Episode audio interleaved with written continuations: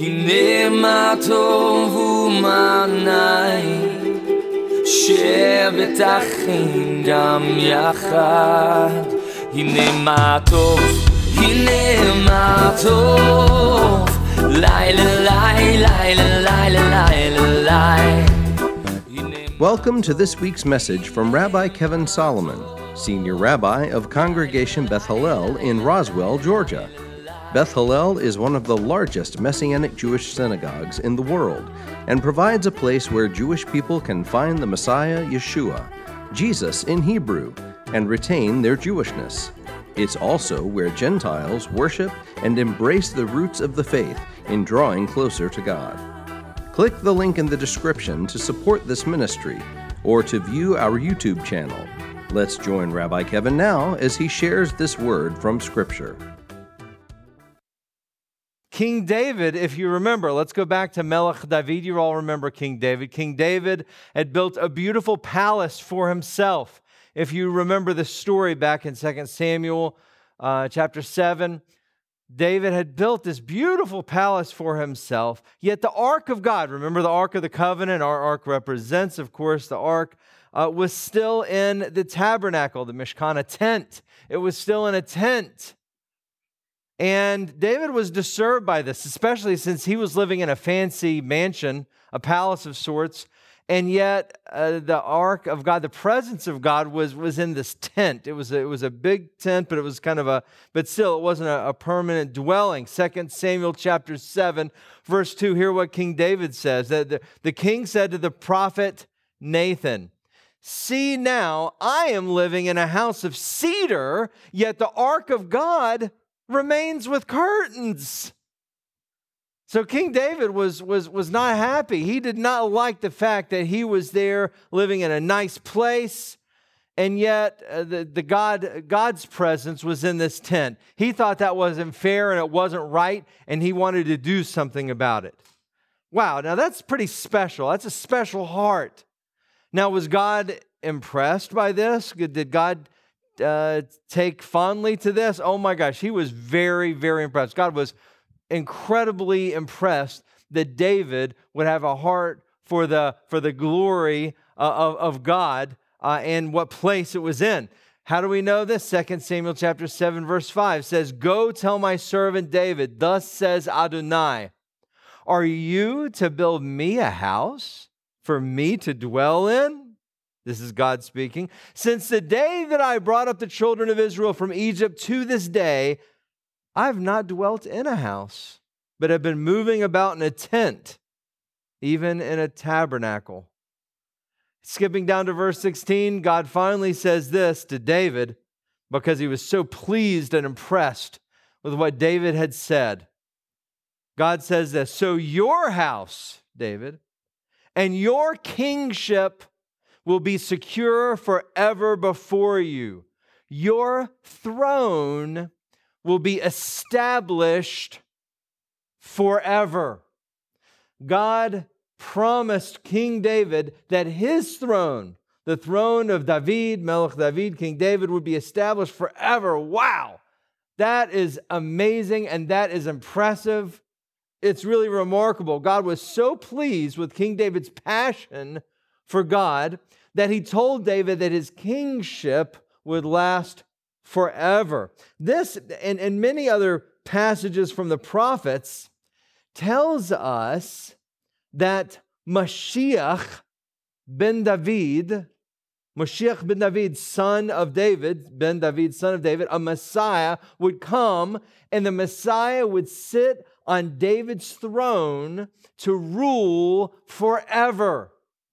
This, this is part of the promise that God gave David because David had such a heart for God, right? That, that, that God had a heart for David. Friends, if we have a heart for God, He has a heart for us.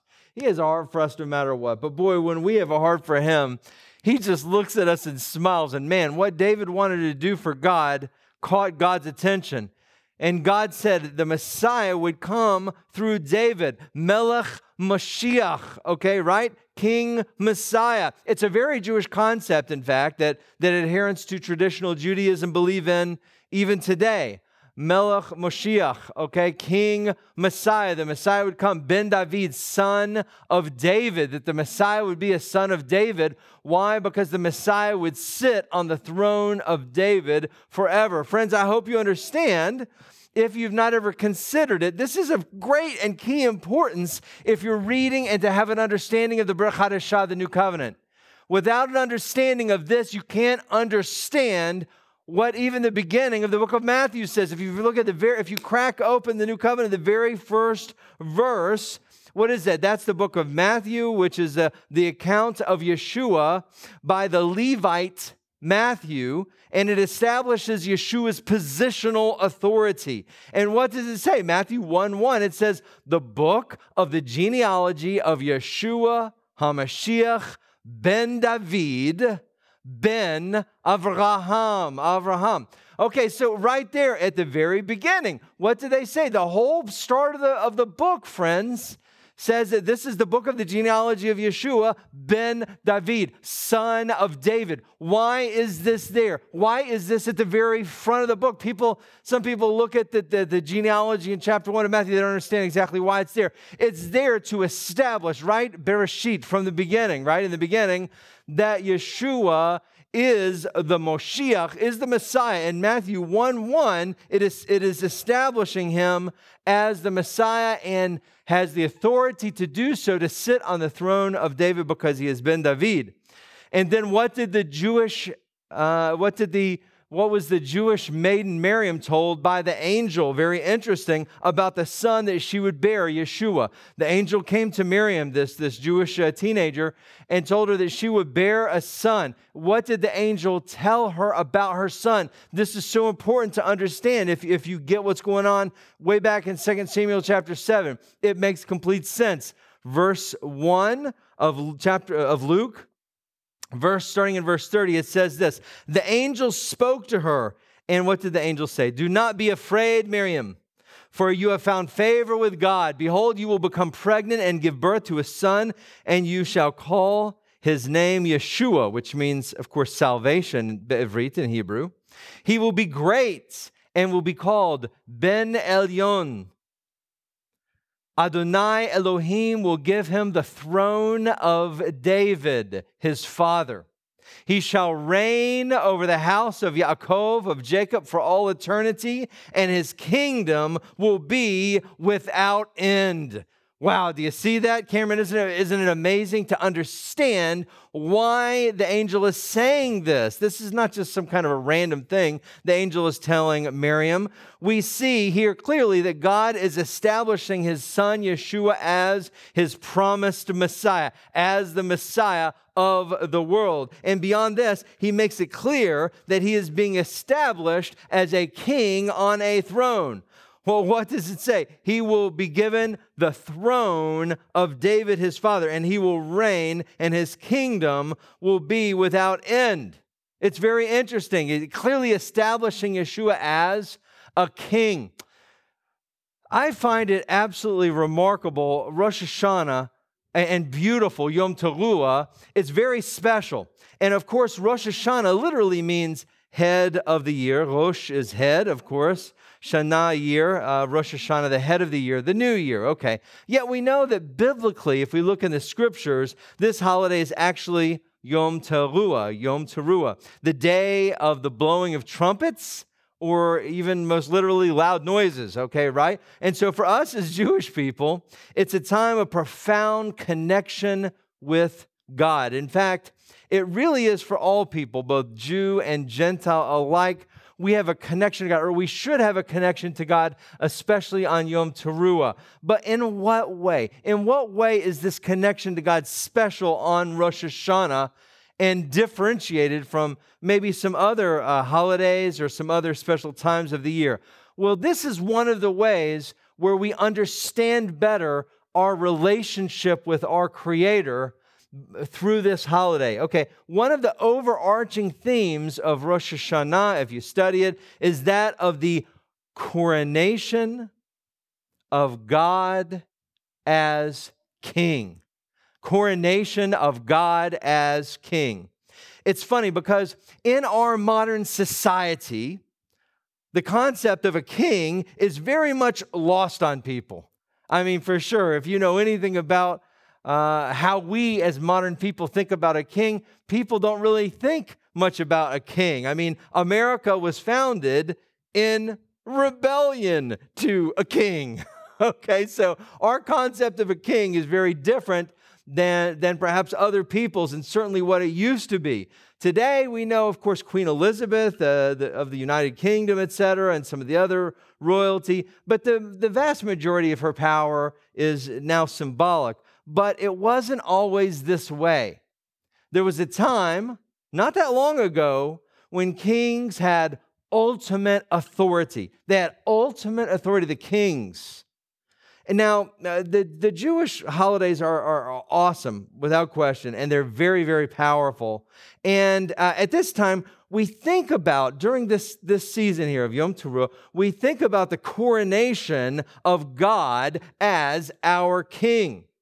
And it is a beautiful visual of that, there's no doubt. Perhaps you've never noticed probably you, you could be a Bethel member here for 30 something years, and you may not have noticed this fact when it comes to our Rosh Hashanah services. And it's an absolutely beautiful thing. And it's going to, if you allow it to, and if you're tuning in, it will change forever the way you look at the Rosh Hashanah service, and especially the liturgy, which is just so absolutely beautiful because it is a, a, a, a sweet visual. And the, because the liturgy on Yom Teruah emphasizes this more than any other holiday that we're in.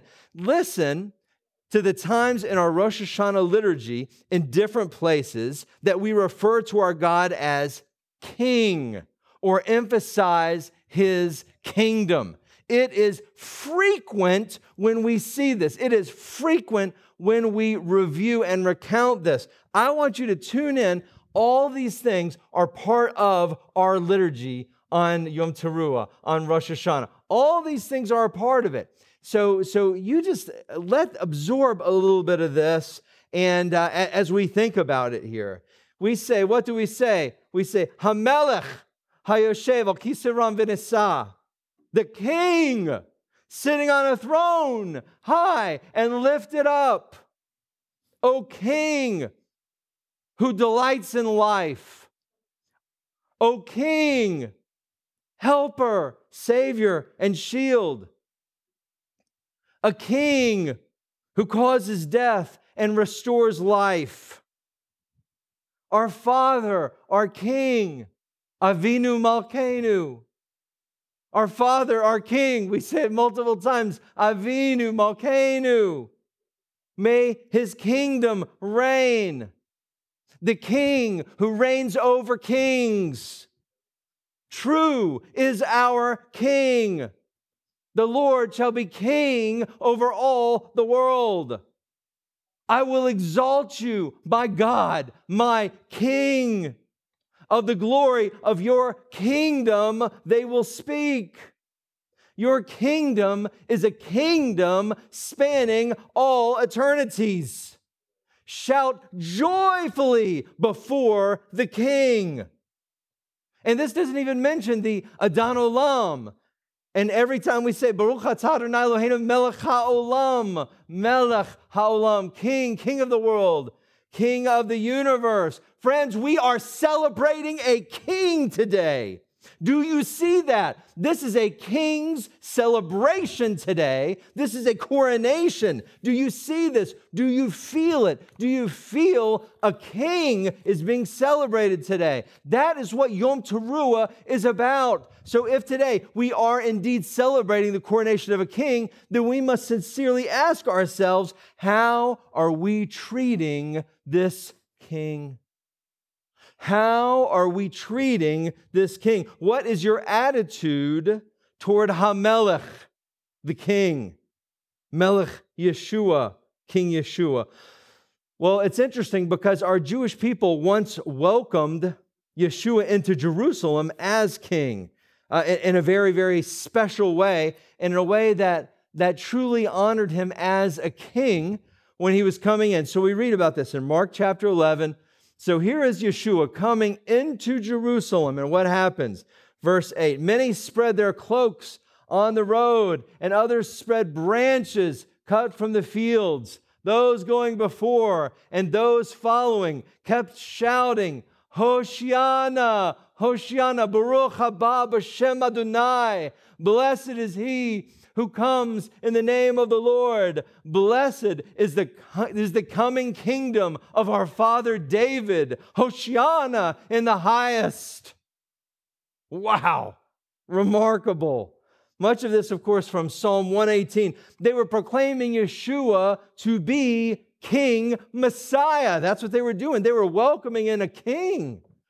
They were welcoming a king into the holy city of Jerusalem, the city of the great king, as we read in the Tanakh. But you see the royal way that they treated him? I mean, it's really outstanding and remarkable the way that they treated him. But just like our people 2,000 years ago, the honor for the king is fickled. And truly it is, my friends. Friends, a simple question Are you treating God as your king? I want you to really think about it. Are you treating God as your king? It's Rosh Hashanah, it's Yom Teruah, the day of the blowing of trumpets, right? I think about how when a king is announced, at least this is the way we always see it, and historically it's often read this way as well. Oftentimes, when a king is announced, there are usually trumpets that sound to announce his arrival. Dun, dun, dun, dun, dun, dun, dun, dun, you know, and, and the, the trumpets are blown. Here is the king. Uh, you know, the, the, the shofar, the trumpets let everybody know that the king is arriving right? You, the, the trumpets are blown, the shofar is blown, and then the king arrives. And everybody, and, and the sounding of the shofar announces the king's arrival. And so when you hear the sounding of the shofar, no matter what you're doing, you may be doing something here, you may be uh, handling something uh, on your on your phone, etc. Okay, you may be working in the field, but but but the moment that you hear that shofar, whew, it should make you turn and look because there, there's royalty that's approaching. There's royalty that's here. A king is approaching. Do you feel it? Do you sense it? This is Yom Teruah, the day of the blowing of trumpets. Such is the case with Yeshua as well. And we know, my friends, that this is also going to be true when the last shofar sounds 1 Corinthians chapter 15. We know that he, boy, Richard, he's going to be announced with a, with a trumpet, with a shofar call again and, and then the king is going to arrive. 1 Corinthians chapter 15, verse 50 says this Now I say this, brothers and sisters, that flesh and blood cannot inherit the kingdom of God, and what decays cannot inherit what does not decay. Behold, I tell you a mystery. We shall not all sleep, but we shall all be changed. In a moment, in the twinkling of an eye, at the last shofar, for the shofar will sound, and the dead will be raised incorruptible, and we will be changed. This is the resurrection, my friends. This is the resurrection. So when you hear the sound of the shofar, it announces the arrival of the king, Hamelech. Earlier in our service, we heard Shlomo. We heard Shlomo uh, uh, blast that shofar, but more shofar calls are to come. And when you hear those shofar calls on Rosh Hashanah, on Yom Teruah, it should immediately uh, conjure images in your mind of a king. It's announcing a king. It, that shofar, Corinthians tells us that when that shofar blast comes, boom, when that last shofar hits, boom, the dead will rise again and we will be with the Lord in the air, as the scripture says. Woo, so shall we forever be with the Lord. This, this is powerful stuff, my friends. But this is intense stuff. This is what this holiday is about. A king is coming. The king is coming. Do you hear the shofar? Do you hear the sound of the teruah? So I'm asking you today are you paying right respect for the king? On this day when we celebrate the coronation of a king, do you tremble?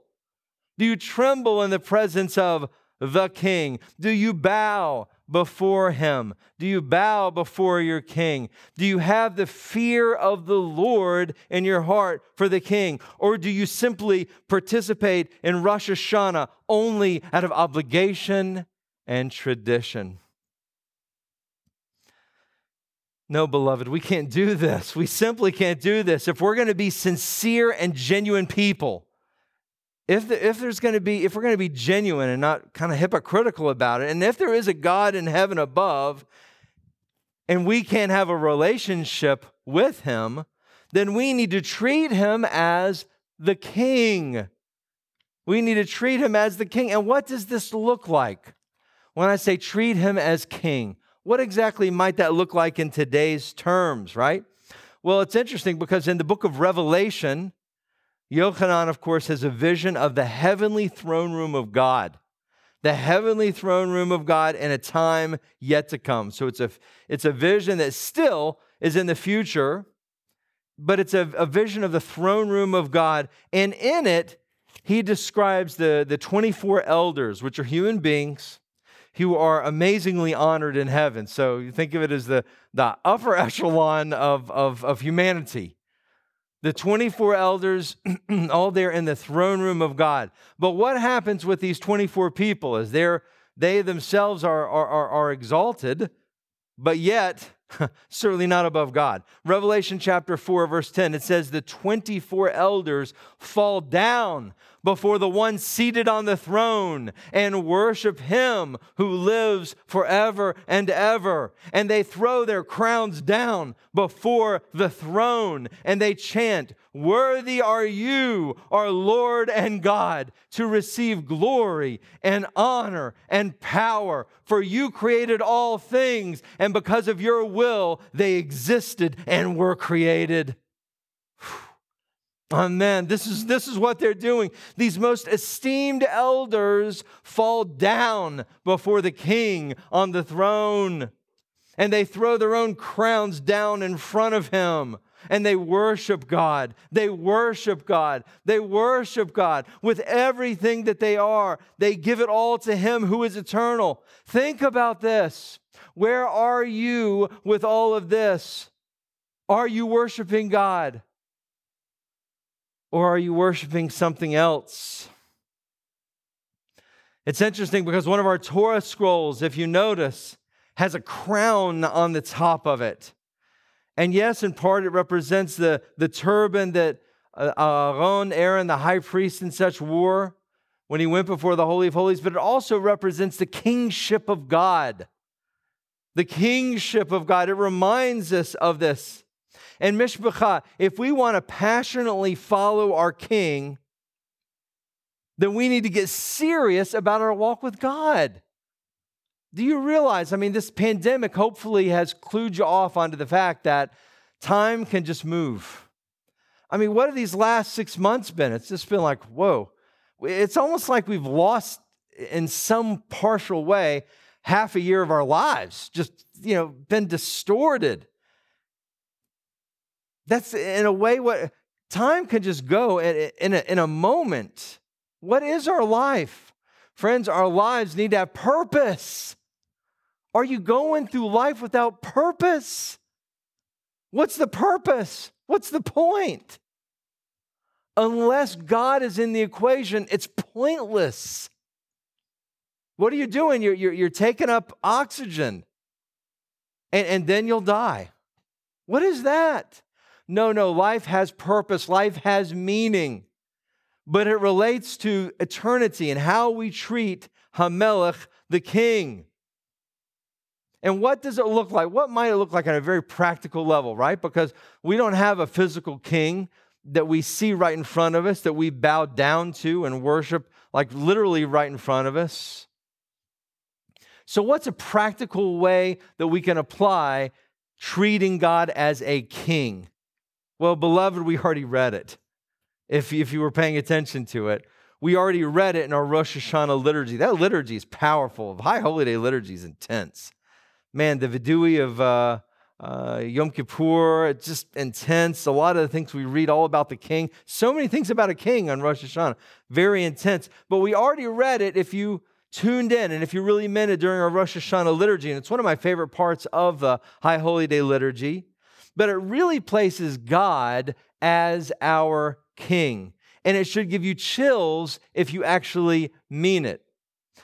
What did we all say? Here's what we all said. And to me, this is a great practical application of making God our king and treating him as a king as you would a, as you would a king, okay? What did we say? We all said together, we consecrate ourselves to you and we seek your will. Sounds like you're talking to a king, doesn't it? Wherever you want us to go, we will go.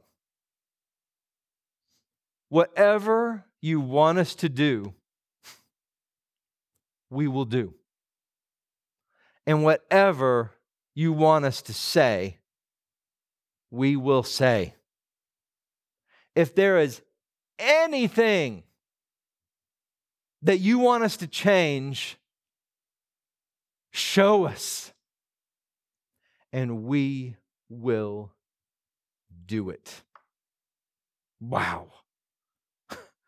Now, that's a message that you give your king. If he is your sovereign, that's a message that you give your king. When you said that a little bit earlier, did you mean it? Or were you just reading the words as they were coming across your screen? No, and, and, and even if you didn't think about it so much then, think about it right now. Do you mean it? Do you really mean it, beloved? because that's what Yom Teruah is all about. What that's what coronating God is all about. And and friends, and it's so interesting the musicians sang that beautiful song Lord of the World by Phil Klein that I just absolutely love of blessed memory. Such a beautiful song.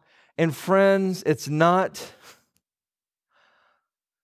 it's not that we are coronating him as king of the universe because he's already sitting on the throne there.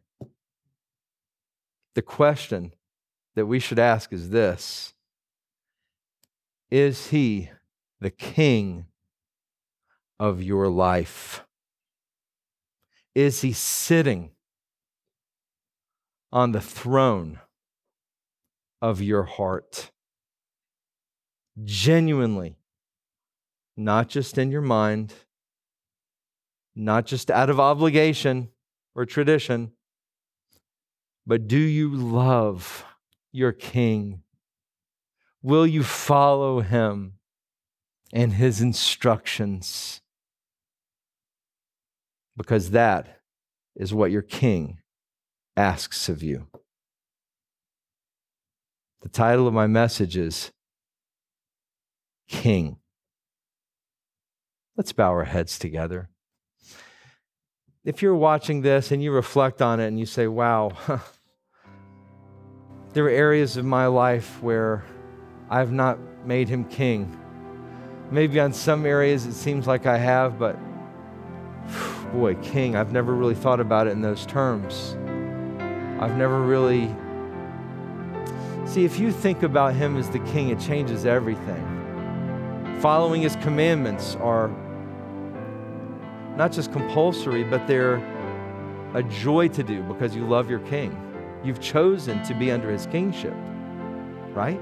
And if you've chosen it, it's because it's out of love for him, because he first loved us, because everything in the book is good for you. so, God, I pray for each person here today who's watching if maybe they have not put you as king of their life. In whatever area of their life, they've not put you on the throne. God, I pray that we have that love, that respect, and that honor of you and the fear of the Lord, placing you where you belong as King. And if you're watching today and you've never said a prayer to receive Yeshua into your heart, you've never committed your life to God, believing in Moshiach Yeshua, the Messiah Yeshua, then say this prayer after me. Dear God, I humbly come before you and I ask Yeshua to come into my heart. I believe he's the Messiah, risen again, sitting at your right hand. Please forgive me of my sins. I'm sorry, God. I'll live the rest of my days for you. I love you, God. Please be my King. In Yeshua's name, if you said that prayer for the first time, please send us an email. We want to celebrate with you, but God has changed you if you said that. Why? Because your spirit is renewed as you are following a new sovereign. It is no longer you who's on that throne, but it is, it is God who's on the throne, which is what this holiday is about. The shofarots are blowing, and God is with you.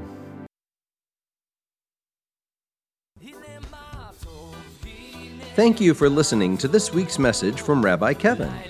Please like, subscribe, and share this link with a friend. We would be grateful to receive your tax deductible gift to further the good news of Messiah Yeshua. To make a contribution, please click on the PayPal link in the description. Also, to view our regular services, click the link in the description for our YouTube channel. If you would like more information about Yeshua the Messiah or how you can become part of our Beth Hallel family, please visit our website at www.bethhallel.org. That's B E T H H A L L E L dot O R G.